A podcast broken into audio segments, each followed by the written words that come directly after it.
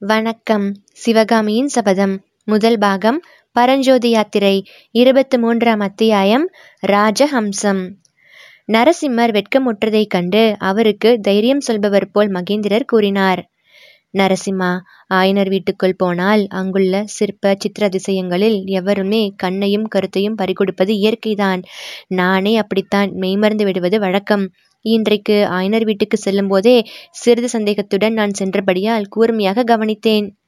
நரசிம்மர் தம் மனக்குழப்பத்தை சமாளித்துக் கொண்டு கவனித்ததில் என்ன கண்டீர்கள் அப்பா? சிற்பங்களையும் சித்திரங்களையும் தவிர ஆயனர் வீட்டில் வேறொன்றையும் நான் காணவில்லையே? என்றார். ஆயனரின் நடவடிக்கையில் உனக்கு எந்தவிதமான சந்தேகமும் உண்டாகவில்லையா நரசிம்மா. மாமல்லர் மௌனமாய் இருந்தார். அடிக்கடி அவர் கவலையுடன் புத்தர் சிலையின் பக்கம் திரும்பினாரே அதை கவனிக்கவில்லையா? மாமல்லரின் கண்கள் அகன்று விரிந்தன. புத்தர் சிலைக்கு அருகில் நாம் சென்றதும் ஆயனர் தயங்கி தடுமாறியதையும் நீ கவனிக்கவில்லையா? நரசிம்மர் திடுக்கிட்டவராய் அப்பா அந்த பெரிய புத்தர் விக்கிரத்துக்கு பின்னால் ஒருவேளை யாராவது மறைந்திருந்தார்களா என்ன? என்றார். ஆம் நரசிம்மா.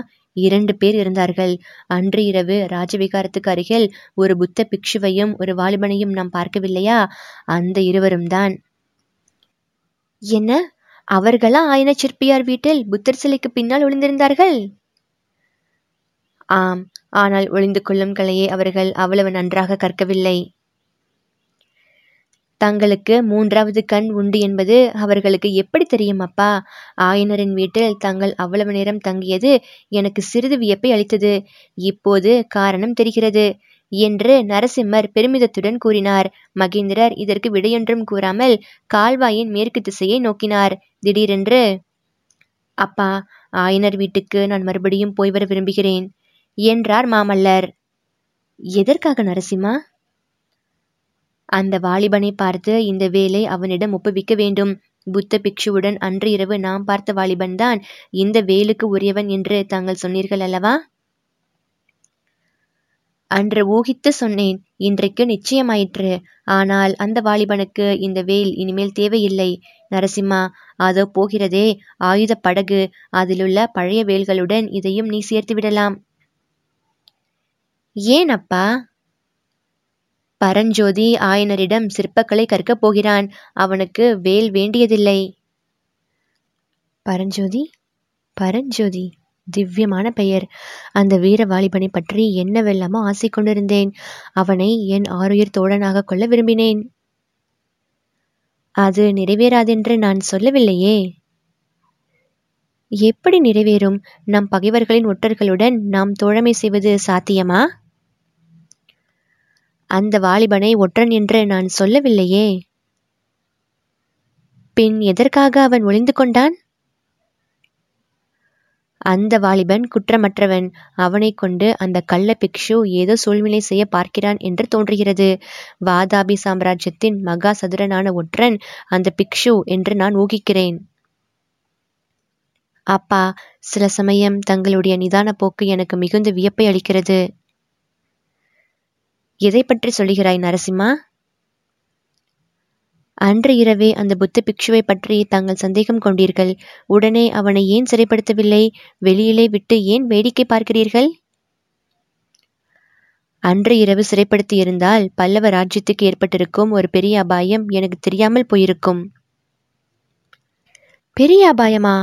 என்று கூறி நரசிம்மர் ஆவலுடனும் பரபரப்புடனும் மகேந்திரரை நோக்கினார். ஆம் அன்று இரவு நாம் புத்த பிக்ஷுவையும் வாலிபனையும் பார்த்தோம்.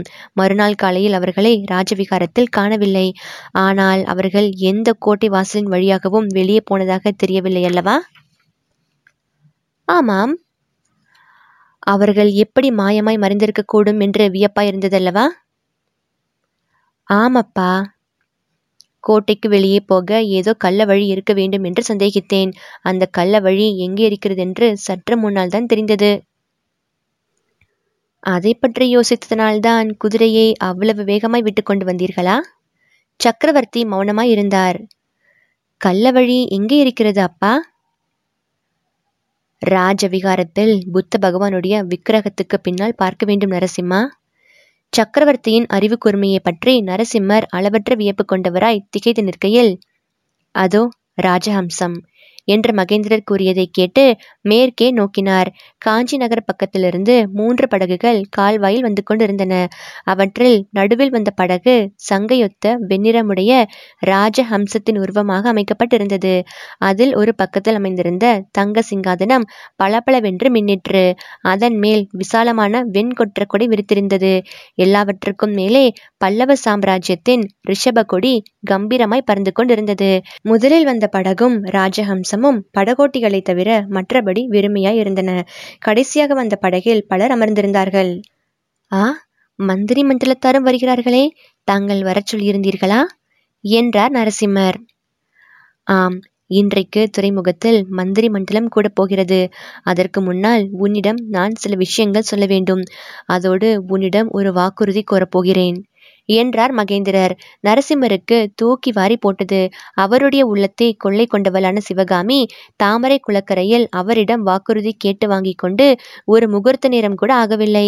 அதற்குள் அவருடைய அன்புக்கும் பக்திக்கும் உரியவரான தந்தை வேறு வாக்குறுதி கேட்கிறார். இவ்விதம் மாமல்லர் யோசித்துக் கொண்டிருக்கும் போதே படகுகள் மூன்றும் அவர்கள் இருந்த இடத்தை நெருங்கின.